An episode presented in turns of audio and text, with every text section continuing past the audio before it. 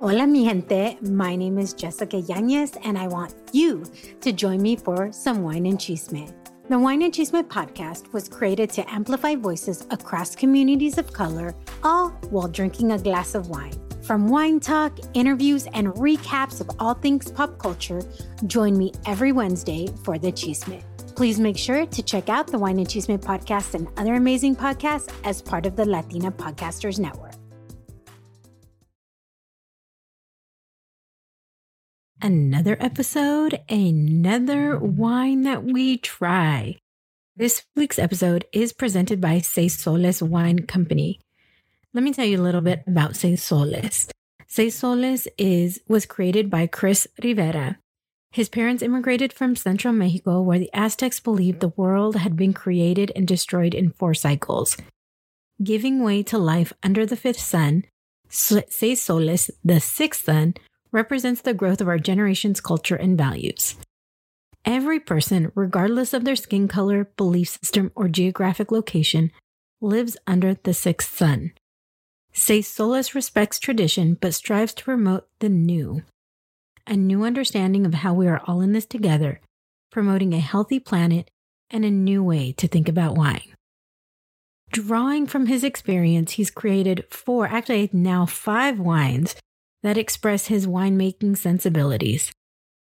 He, what is very important to Chris are the transparency of flavors and the way wine fits into our lives. For this reason, his wines are very expressive. They're both lively and balanced and offer a wide range of appeal. Seis Soles wines are made to be enjoyed with a meal and as an accompaniment to life. Please make sure to reach out to Seis Soles at the number six Soles, S O L E S dot com and choose your wine. Use code CHISME20 for 20% off your order.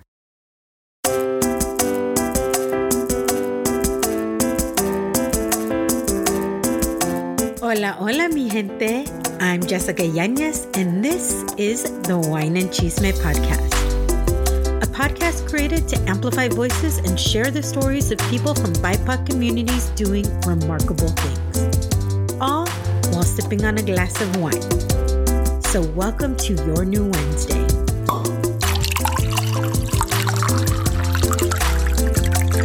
The Wine and Chisme Wednesday.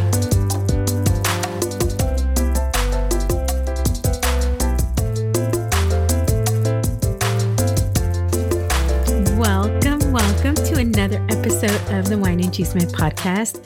Talia, how are you today? Wonderful. How are you? I am so well. I am so well. I'm so happy you're here with me. I want to kind of go over your bio really quick before we get in to all of the wine, all of the chisme. so you have a you, you have a company called Always Advocating. And that helps yes. online coaches scale their dream business with alignment and excitement, is what you said. So you focus on two particular things the whole marketing and sales strategy to scale a profitable business and stepping into the person you want to become by upleveling your mindset. I will definitely get into all of that. But before we get into the chisme and how you got into coaching, we got to go to the wine. And I know you're not drinking because you don't drink, but like I said before, it's okay because I'll drink plenty for both of us. You don't need to worry about that. I love so it. so today I am drinking our um, featured wine is SolTierra by Seis Soles Wine. And it I'm super excited about this wine because first of all, Seis Soles has been such a friend to the Wine and Chisme podcast. And this is a new wine that Chris Rivera, the owner, has brought to the forefront. And I'm not going to lie, I usually try and save my taste buds for the for the wine that I'm drinking for that day, but I couldn't help it. I had to open it last night.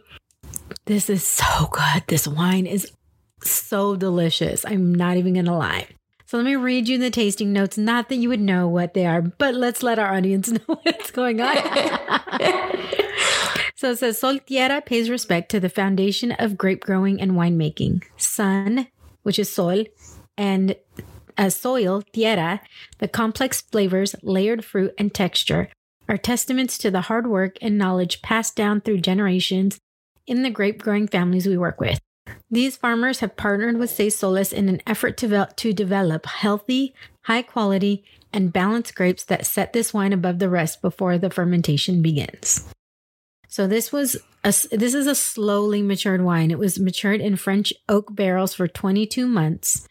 And it says it has subtle aromas of vanilla, of toast, vanilla, and spices gently fused with red fruit, which it does. Because I've, ta- like I said, I was like really taking it all in last night. Layers of cranberry, black plum, white pepper, and cardamom evolve with each sip. Now, if you look at it, it is a very dark wine. Like it even looks like yeah. plum. Like, you know, like the black plums. That's mm-hmm. I was like, oh my gosh, it even takes on that color. It's so yeah. just pretty and rich. It says medium tannins and a textured finish make this California red a balanced blend of lively Lodi fruit with a dash of structured Napa Petite Sirah, perfectly suited for a wide variety of meals. So this is 70% Cabernet Sauvignon, 20% Petite Sirah, 5% Merlot, and 5% Petite Petite Verdot.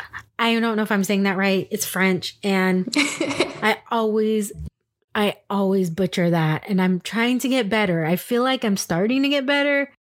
Yeah. But I feel like I still, I still butchered it. so, but literally when you smell it, like when I smelled it and I'm smelling it right now, I really do smell the plum, wow, the vanilla. Yeah. And I love how it just, oh, it just smells so good. It's such a good wine.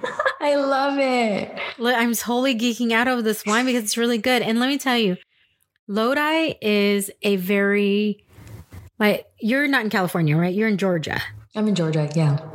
So Lodi is not, you know, when people think of California wines, a lot of times they think of Napa Valley, Napa and Sonoma. Mm-hmm sometimes Santa Barbara, Paso Robles, mm-hmm. but they don't think of Lodi. Dude, Lodi is such an underrated area because you can get really good wines without the same price yeah. tag because the land is not as expensive.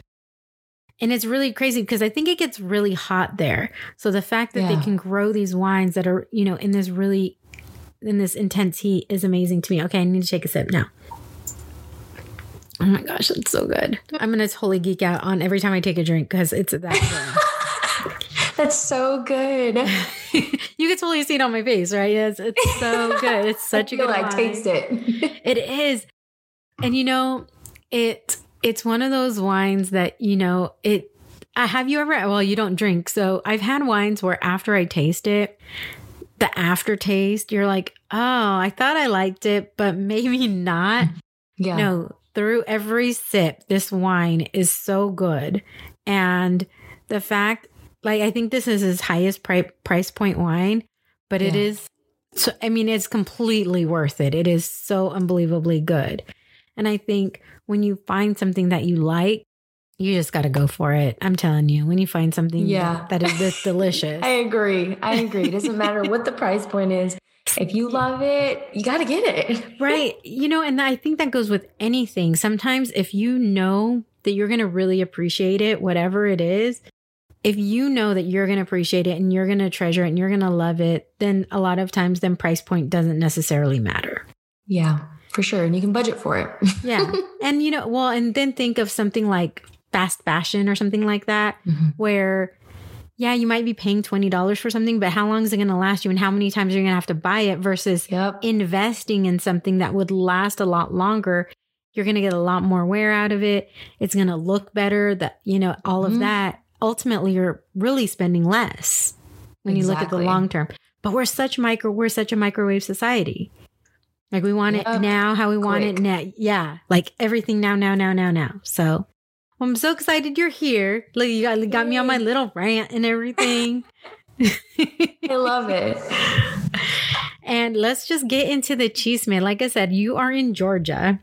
Yeah. Which I have to hear the story how you got to Georgia. Where are you from? Is that where you're from originally? Is Georgia? My parents are from Puerto Rico, and then they went to um, Cleveland, Ohio. So that's where I was born. And I used took to say, them to Cleveland From Puerto Rico to to Cleveland, I don't think I've ever heard like we're gonna go to the mainland. We're gonna go to Cleveland, Ohio. There's a lot of Puerto Ricans over there. A lot. Really? Like so many bakeries, and there's no Puerto Ricans in Georgia, but there's a lot in Cleveland, Ohio. So I actually don't know the story, but I know some of them used to live in Chicago. I think they went to Chicago and then Cleveland. Um, but there is actually a lot of Puerto Ricans over there. And so I used to say I'm from Cleveland, but I'm officially been in Georgia longer. So um, when I was seven, I came to Georgia and I've just lived here. And I think it's a good place to have a family versus Cleveland is more city and kind of people are kind of mean and kind of dirty. So I really like Georgia. It's more quieter and peaceful, less crime, stuff like that. So where are you in Georgia? You're you're I'm taking it you're not that close to Atlanta. Um, so if you look at Atlanta, I'm about an hour and a half to the right. So I don't live like Are you country closer like Savannah? No, Savannah's all the way at the bottom, five hours Oh, down. Okay. Oh, okay. My Same last trip feel, before though. lockdown. My last trip before lockdown was in Atlanta. Oh, really? Yeah, I have friends. I have a lot of friends there. So, yeah. well, oh my gosh. Well, tell me how was it?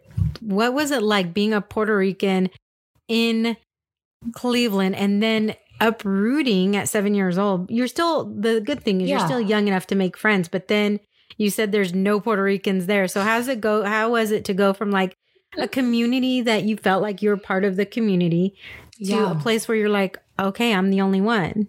How was that for No, you? yeah. So I do remember actually a lot um, from Cleveland. I just remember it feeling like home. I remember going to, I actually went to a bilingual school, or what is that what they're called? Dual, Yeah. bilingual Dual immersion yeah. or bilingual, something like that. depending Yeah, on what depending on what year it is.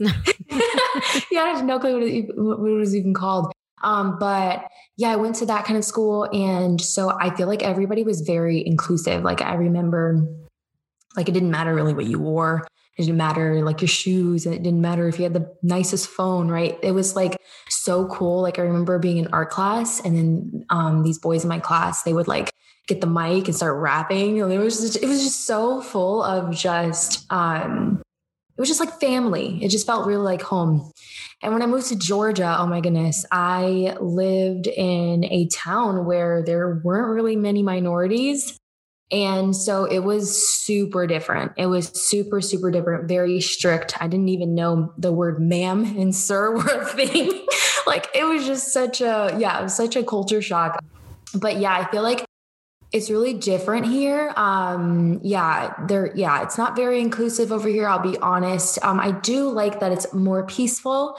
I feel like Cleveland, there's a lot going on. I just visited um, the other day and I was staying at a hotel, which it was a it was a nicer hotel. And the whole hotel smelled like weed in the lobby. And I'm just sitting here like, oh my goodness. like you would never see that in Georgia. Like that's not a thing. So I they really come after you enjoy in. Georgia. They smell, where's that smell coming from? That's how I am. I'll be in my backyard. I'll, I'll smell something and I'll be like, hey, hey, what's that smell? I'm not the one. But yeah, I think um I think that's the biggest thing. I have a brother, he's a couple years younger than me, like 2 years younger, and he did the same thing. He came over here when he was younger and he's like, I'm not living here. So he actually when he was 16, he's like I'm staying in Ohio. Like I don't like how people treat me here in uh, Georgia. Um it's a very like when I went to Georgian schools, it's very like, oh, you have to have the best clothes. People judged. It was like the movies, like um, the pretty girls and the popular people. Yeah, it was it was really weird. How did you navigate that? Like, I know eventually you, and how did you, did you even express those types of things to your parents? Because I know typically within our Oh. communities, we don't, your parents are like, whatever, we don't care. You, Yeah. you know, stop being a baby or whatever. But were you, was that something you were able to share with your parents at all and, or not? And if so, what was their reaction to that? Hmm. I honest honest to God, I think I was like a go with the flow kind of person. And at that age, I maybe if I was if that happened to me in high school, I probably would have had a more mature, like, oh my gosh, what's going on kind of thing.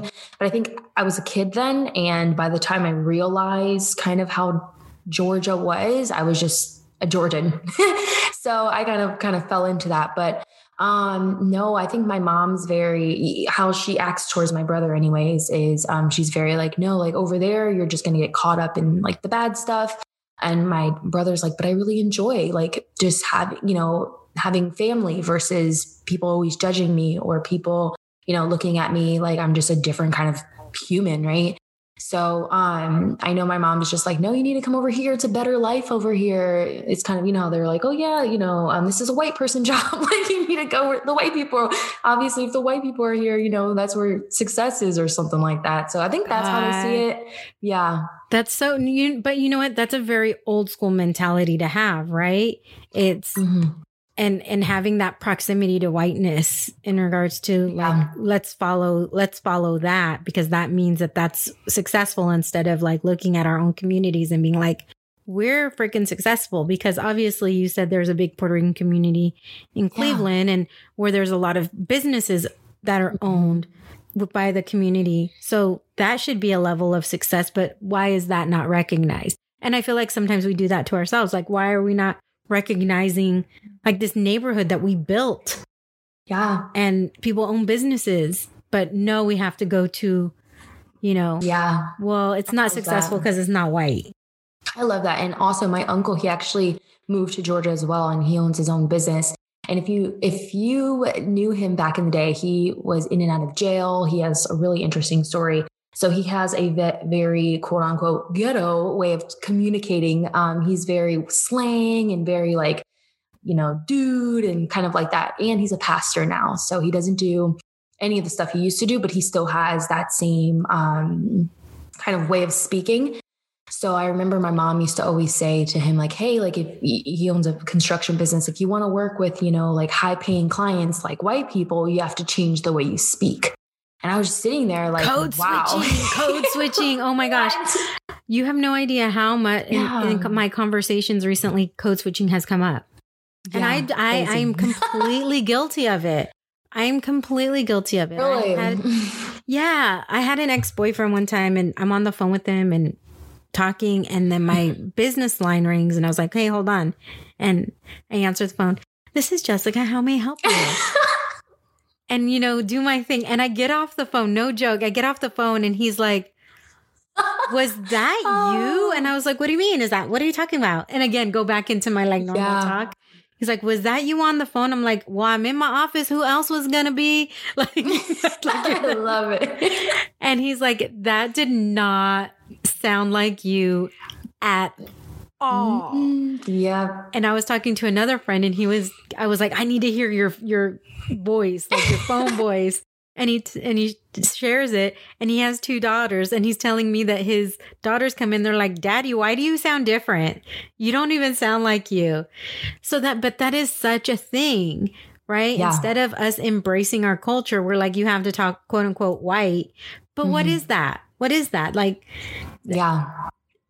To me, you know, the more you're exposed to, the more you embrace who you are. And, but yeah, I, I hate that word. Like you talk, you need to talk white or you talk to, you know, whatever, like culturally, you talk yeah. to whatever. What is that? You no, know, it's just think, really based on the people you're around.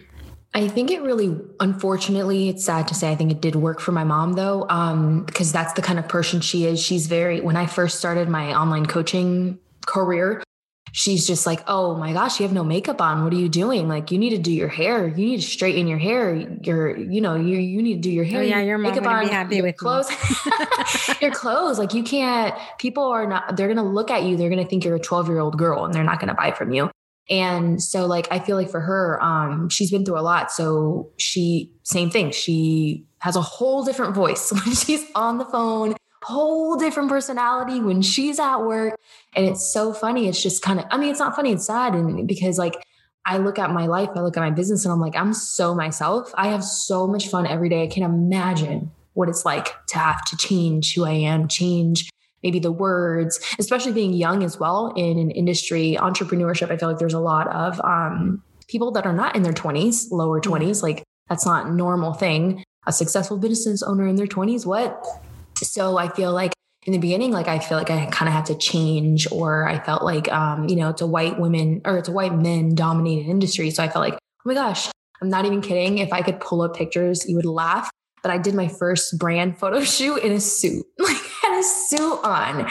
And I looked so like just not me. Did and you feel like? Did you feel uncomfortable as you probably? so think you I was like, I was like, and then it reflects like in the president. I was like the president. I was like, oh my goodness.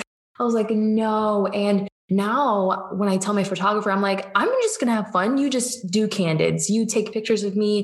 And I will literally wear jeans and a cute shirt, or I'll wear um, I really like um, you know, the shorts that are leggings, legging shorts that are like Or printed. like bike I shorts? Bike shorts. Yeah, I think that's what they're called. Biker shorts.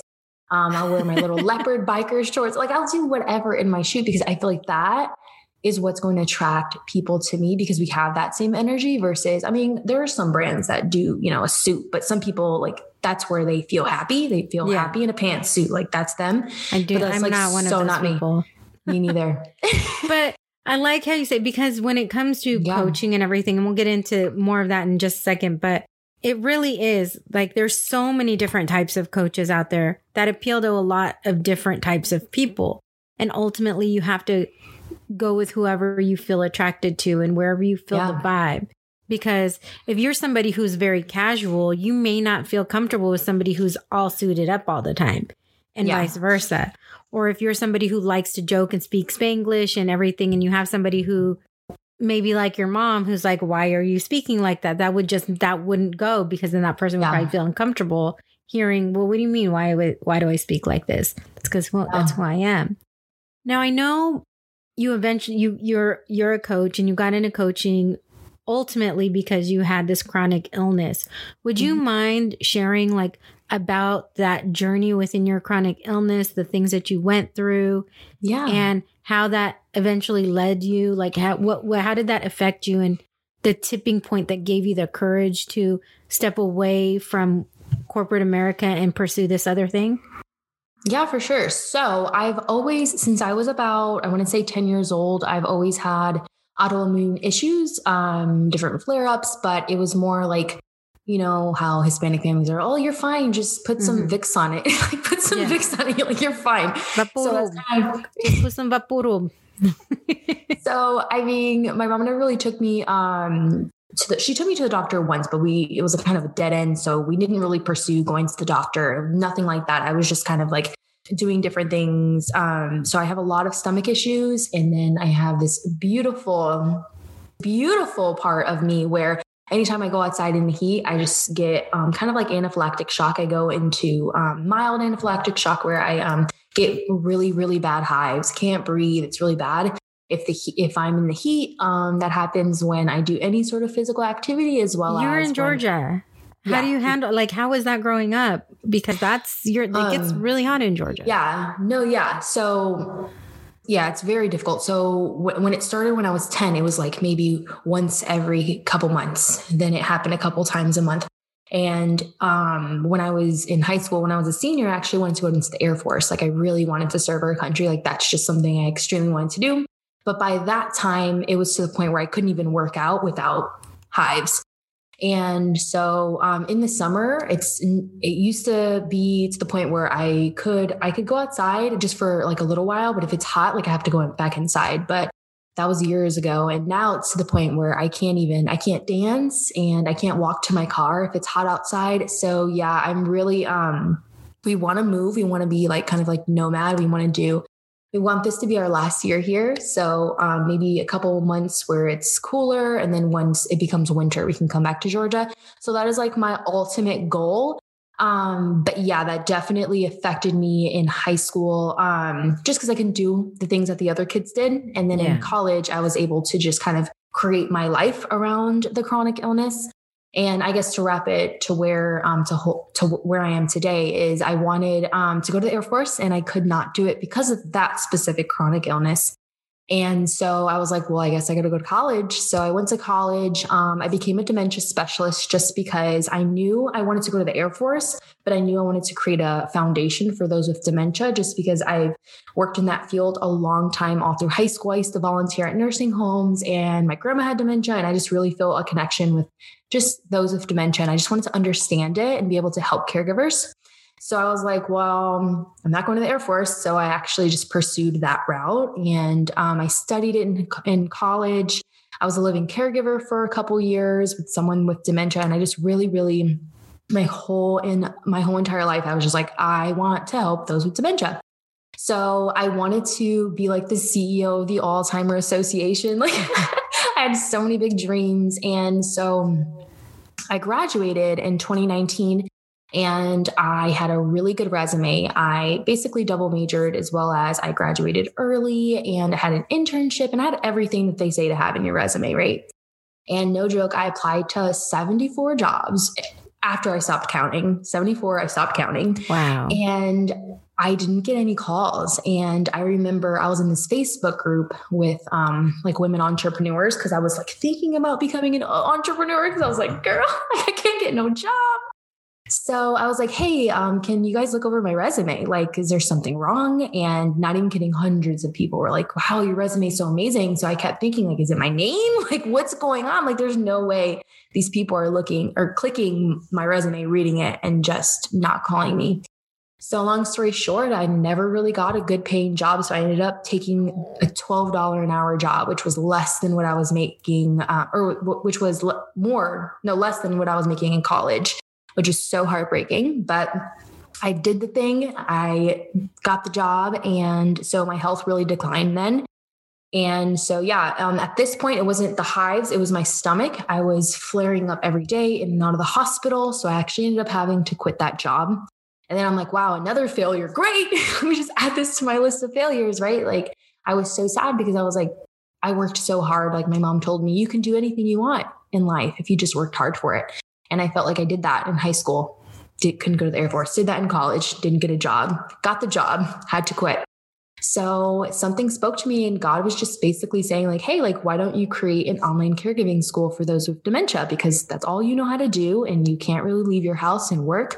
So I did it. I ended up creating an online caregiving school and it was the most beautiful thing. Like I was able to impact caregivers literally worldwide and create kind of like a movement. And I just thought it was so amazing. And so many um, women were asking me, how did I do it? So then I decided to pivot into business coaching, but truly like, if any of those failures didn't happen, I wouldn't be anywhere near where I am today. Yeah, I mean, and I definitely want to touch on on that in regards to failure because yeah. so often we fail and we instead of seeing the opportunity that a failure can create, we mm-hmm. see how we didn't succeed right? Absolutely. Instead of seeing it as, you know what, this is setting me up for success in maybe a different way or learning from this experience, we look at it as like, damn, what did I do wrong or what's wrong with me? Instead, yeah. we all do it. And I think having that a moment sometimes is okay, but then you, we have to remove ourselves from that moment and be like, okay, what what can I learn from this failure? Yeah. The other thing I want to touch on is this thing that we always say, right? You can do anything if you try hard enough. You can do anything if you put your mind to it.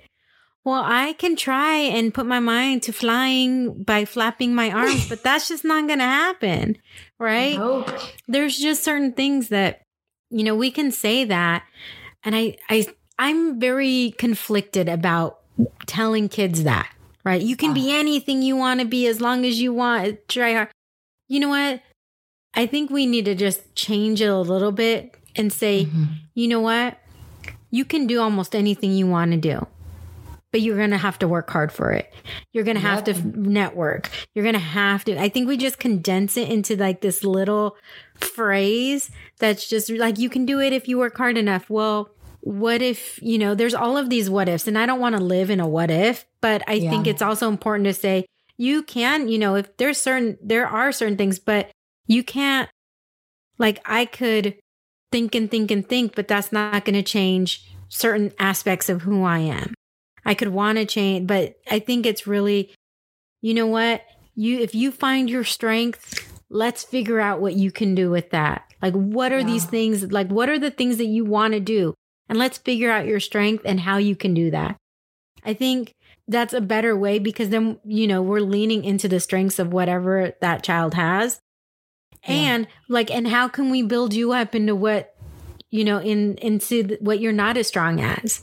Like, how can we build that up for you? Let's work yeah. on that. I don't know. Like I said, I get iffy with that whole like you can do anything because I part of me is like, of course you can, but then there's certain things where like obviously you can't like yeah. jump off a building, think you're gonna be invincible and yeah. try to be invincible and that's gonna make it. No, I know that's like an extreme version, but I feel like we say it so much that it, we almost internalize it in that way. No, yeah, for sure. And I was actually I was in my Bible study a couple couple days ago and this girl was telling me she has a lot of health issues and she was saying that but she's so like goal driven so I, I, think she's in college and she was like oh my gosh i'm like striving for the 4.0 i want straight a's but it's so hard because i have health issues.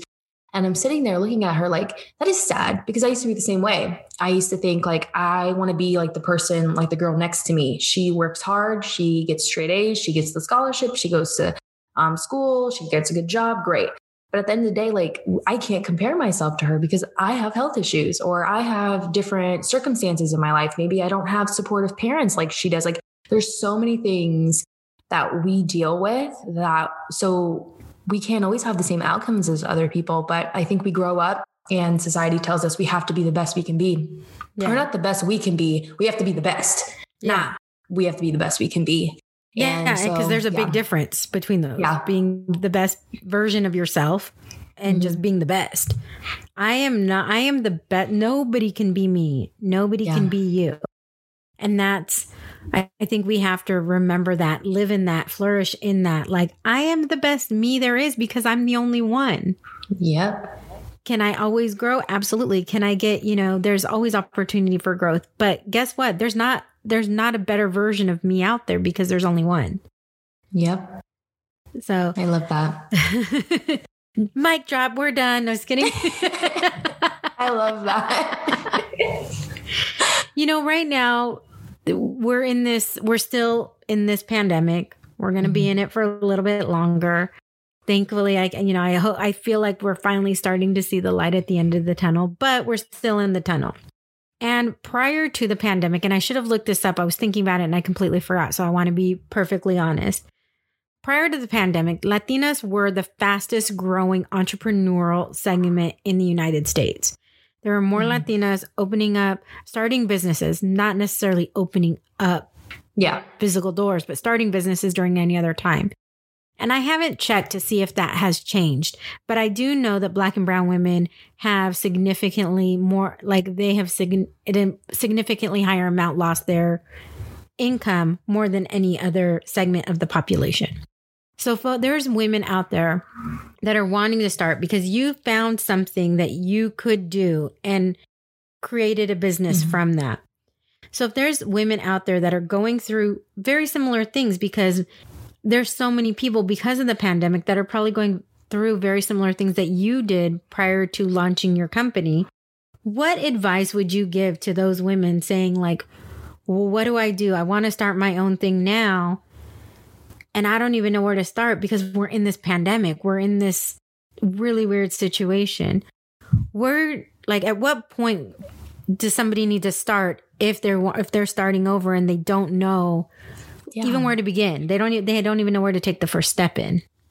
I think, well, first, just building courage. I think, just to define courage really quick, courage is doing the thing, taking the action despite having the fear. So, we're going to have fears of, oh my gosh, what if the business doesn't work out? Oh my gosh, what if this is not really what I'm supposed to be doing? Oh my gosh, Corona, what if this fails, right? We're going to have all of these fears. But even let's pretend the pandemic was not here, you would still have those fears. You would still think, or not, hopefully not think, but you might have a little bit of doubt around your business. So I think the first thing is just to create massive courage in your heart. Um, and for me, I just, like I said, I wanted to go to the Air Force. That that was like my vision.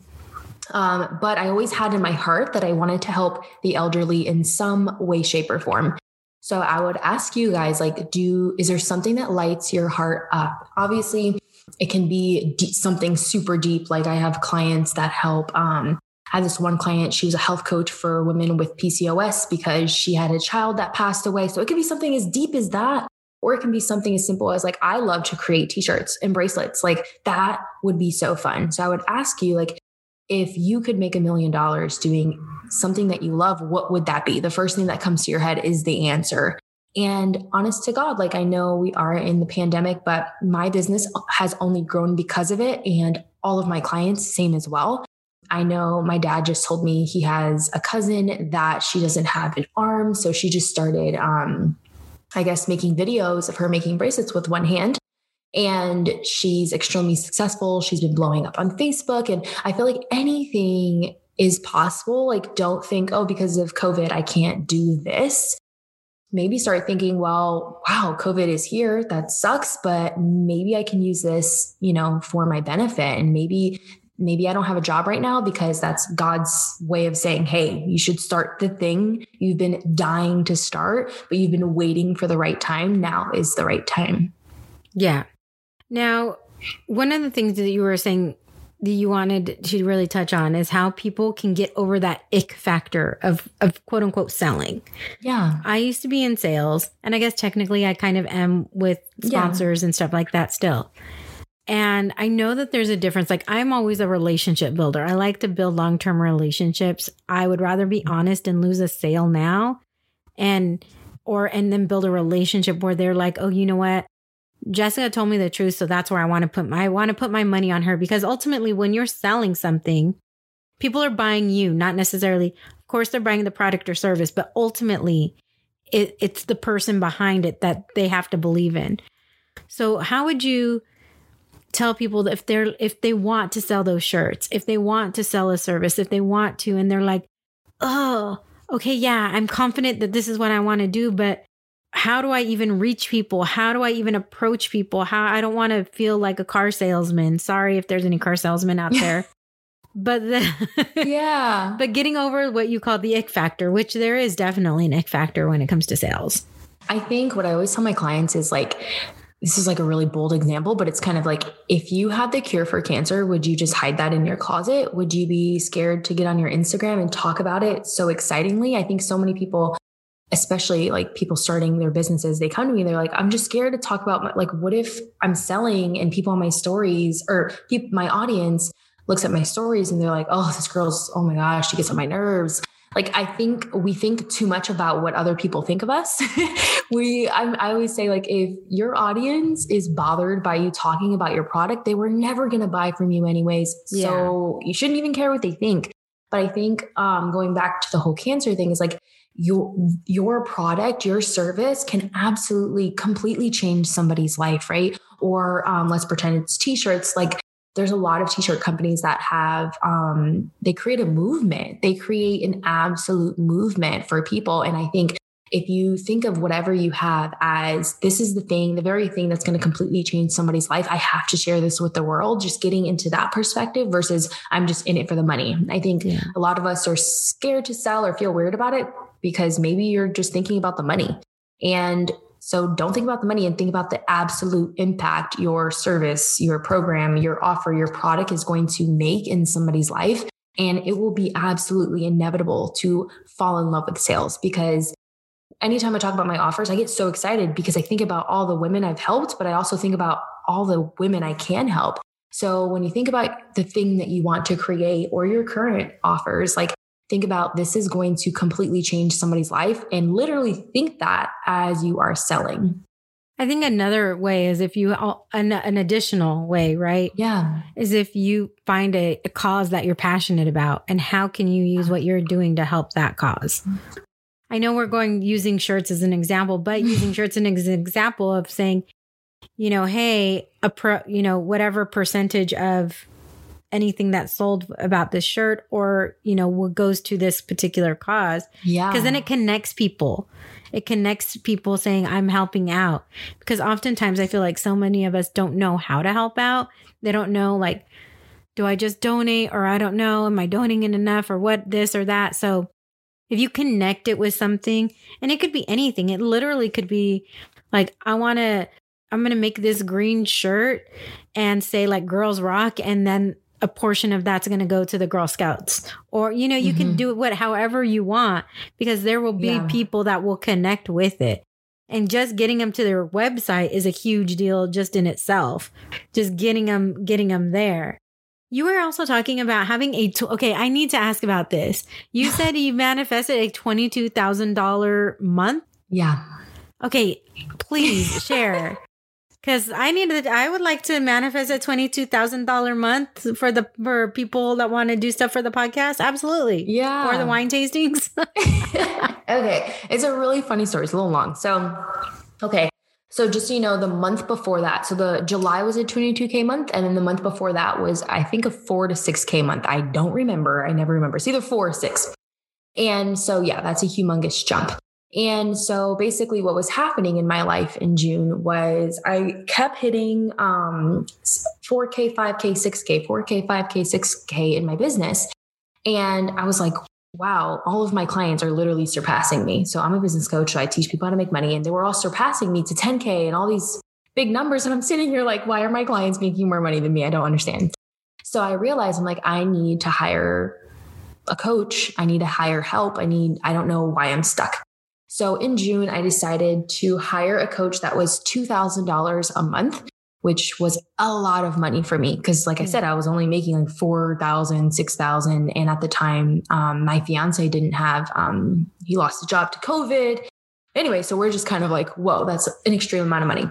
So going into July, I was sitting there like, all right, I just spent $2,000 on this coach. And again, it's $2,000 a month for six months.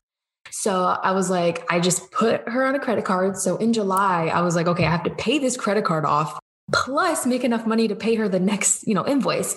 So I don't want to say I was hustling because I didn't come from that place of scarcity. I was more like, okay, where am I leaving money on the table? What can I do um, to make that money? And I was like, just I'm just going to sell my highest ticket package, which is my private coaching.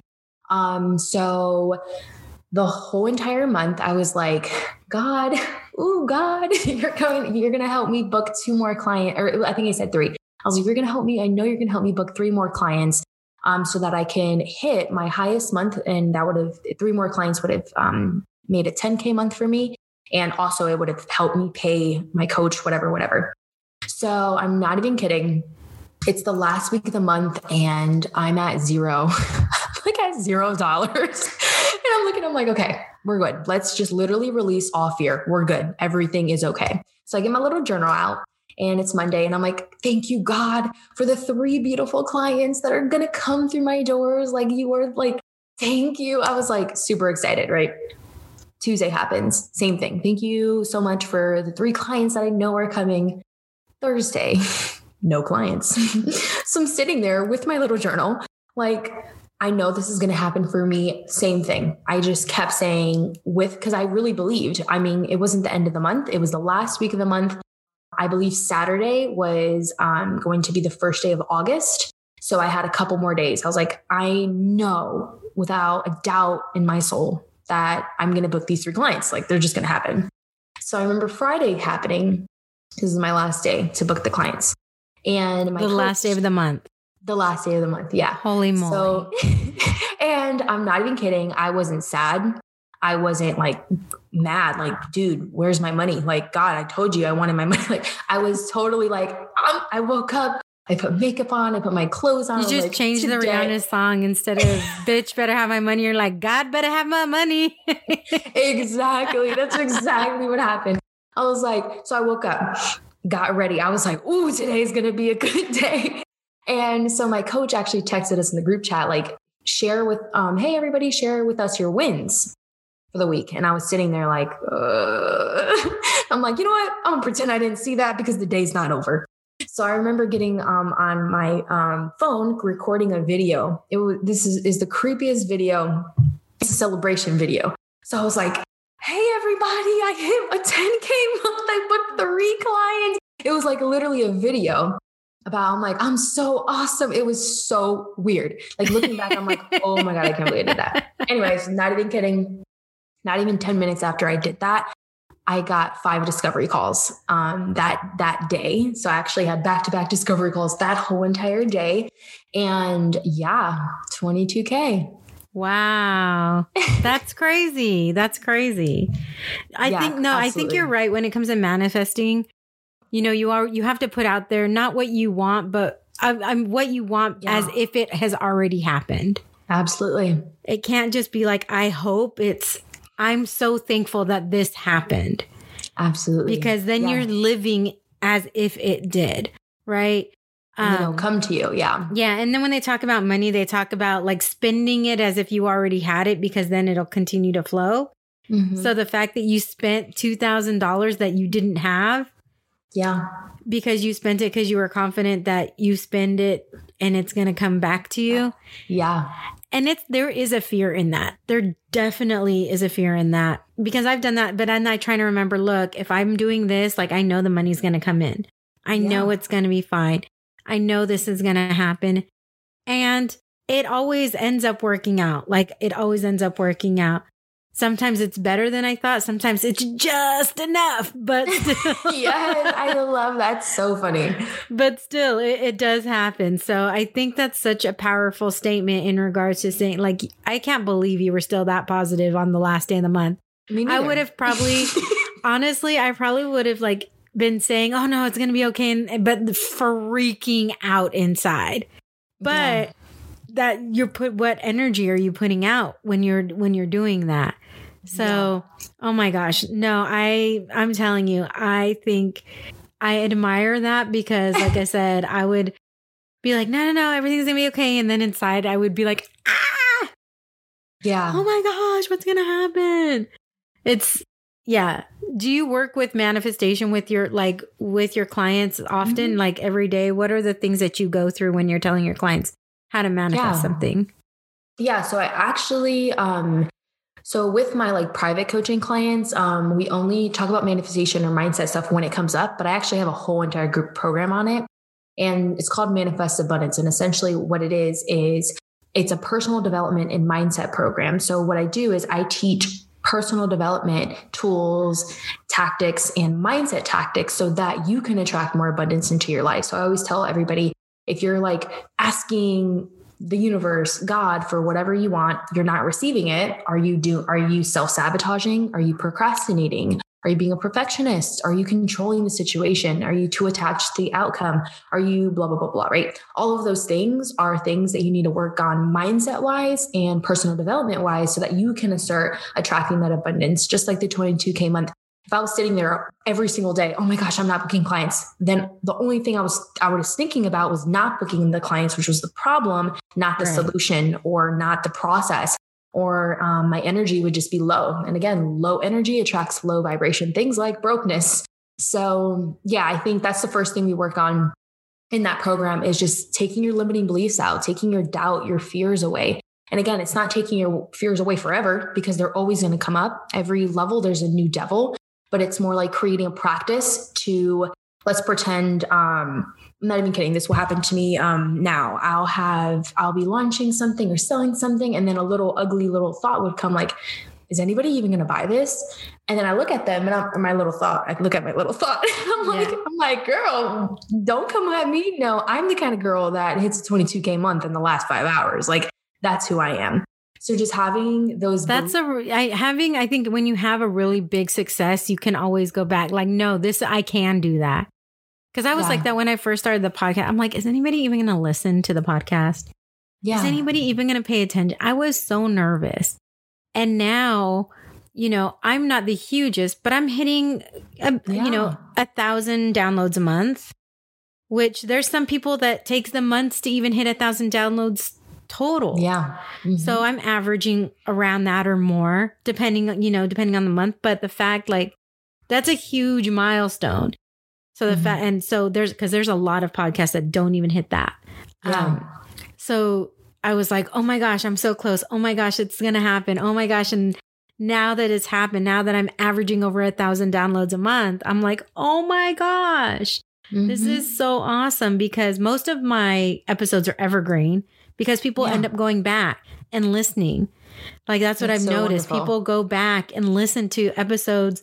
Like I had a surge in episodes that I did in the middle in like the middle of summer 2020. Mhm. And all of a sudden those numbers spiked over the last couple months and I'm like what the heck? But it's just if you believe in what you're doing and you believe in your it's you have to really believe in yourself because if you don't believe in yourself nobody else can do that for you. yeah and you, you know, I know that you were talking about like getting in front of your right audience and getting in front of, I'm sure you go through all of these things within your different programs. And oftentimes I can, I can hear people saying, well, that's great for you saying that, but that's easier said than done. Give, give one tip before we start going and like closing everything out. Give one tip of how do you get over that?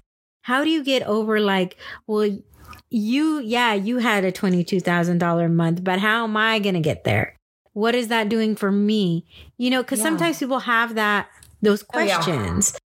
So how, like, give me like an, uh, one or two things to help people get over that, that negative yeah. mindset.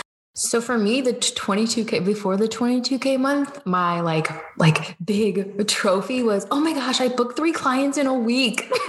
like that was um super. I mean, I literally only made like I think three thousand dollars from that, but that was a huge accomplishment for me. And then before that was, wow, I sold out my first launch, which was only five clients within a month right so like i feel like um, this is something i'm actually talking about right now with my students is like gratitude is everything God is going to give you more of what you are grateful for more money, more success, more good relationships, right? So w- with me, it's anything, any little win, I'd be like, I'm so proud of it.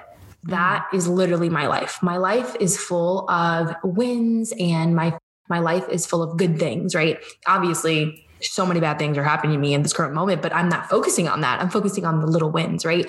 And then the little wins start to multiply and multiply and multiply into the 22K month. So I think right now, if you're thinking, oh, a 22K month, like that's impossible, or that's not even like, wow, I can't even imagine that. Well, think about the little wins.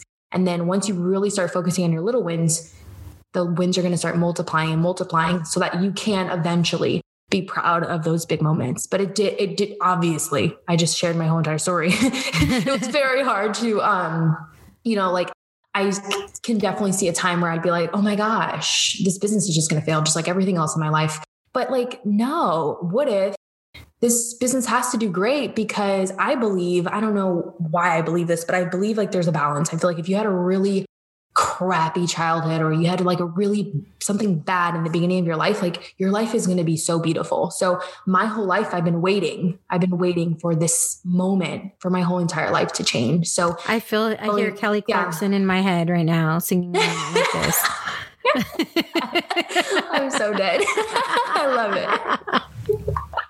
Yeah, I'm, I'm, I'm a song. I'm gonna make a song. yeah, but no, I agree with what you said in the fact because I feel like if you wouldn't have had those failures, you wouldn't have started your company, and yeah. that wouldn't have pivoted into this. So, Absolutely. you know, it's again looking at how, like, instead of looking at it as a failure, you know, you could have been in a corporate job that you hated, and mm-hmm. that maybe, you know, with this, you're able to design your life because of your autoimmune disease. You're able yeah. to you know, design your life instead of having everything dictated for you. And who knows, like, what kind of stress that would have put you under to make things worse, to make your flare ups worse or anything like that. So, there's definitely a purpose behind that. You seem very grounded in your religion.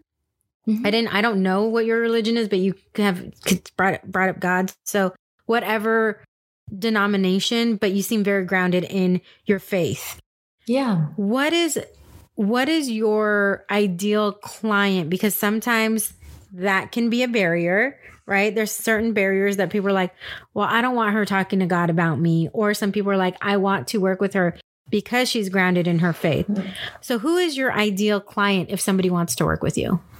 Yeah, so I used to call myself a spiritual business coach just because I wanted to be inclusive to anybody. Um, so I actually have one of my favorite clients. She's a witch and I'm Christian. So that is what the opposite of that. Um, and we always laugh. We always like, she always tells me like, I, she thinks it's so funny that we're the exact opposite religion, but we get along so well. And so back in the day, like I said, I was spiritual. I was a spiritual business coach. Um, and I used to say the universe just to be inclusive to everybody.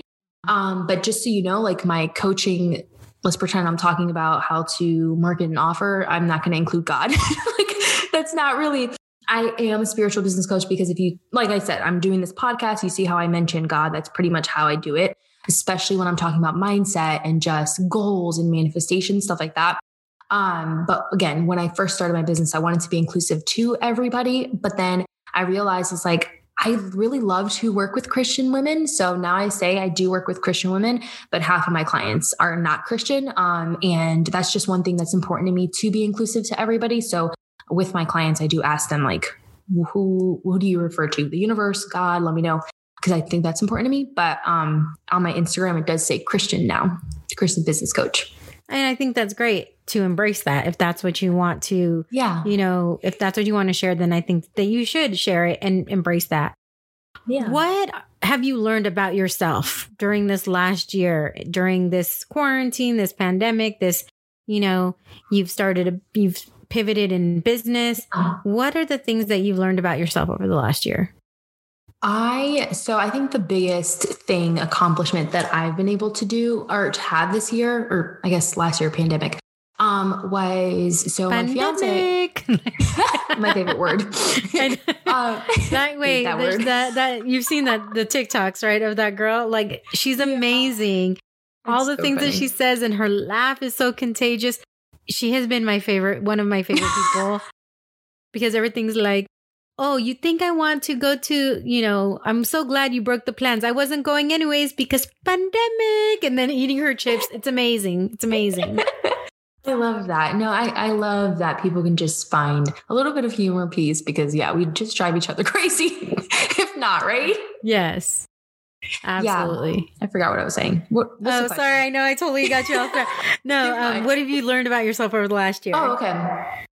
So I think the biggest thing I've learned about myself is like I can actually have it all. Like I think when I was growing up, I was like, I just all I want is what I need. Like I feel like growing up, I didn't have a lot of the things I needed. Um, so like I always strive for just what I need. And I think in 2020, I started embracing like, but I can actually have the things that I want. And I just think it's so beautiful. Like um, my fiance, I'm able to, my whole business employs us, the whole entire family. And like, I couldn't even imagine that even be a dream. Like, um, especially because I have health issues. So he really helps me around the house and do the things that I really just cannot do. But if he worked a nine to five job, my life would just be so much harder. Right. So, like, I can have it all. I can have a husband that can stay home and help me with my business, help me with my, you know, house stuff. Right. Like, I can have a beautiful house. I don't just have to have my bare minimum, right? So I think for people that grow up really poor and that never really had much, like I think we strive to just, oh my gosh, I just want my bills made. I just want to freaking have any money in my account. I don't, I just don't want it to be overdraft. I just don't want credit card debt, right? Like, but there comes a certain point where like, why don't you strive for something huge? Why don't you strive for something big so that you can start attracting those things? Cause for me, I used, my goals were so small. I mean, compared to everybody else, right? But that's just all I knew. And then once I hit those goals, I was like, now what? What do I do with my life? but I think my biggest thing that I learned was that, like, that I always strove for just what I needed. And mm-hmm. this year, I've just been really telling myself, like, God wants to wants you to have a beautiful life and wants to give you everything that you do want.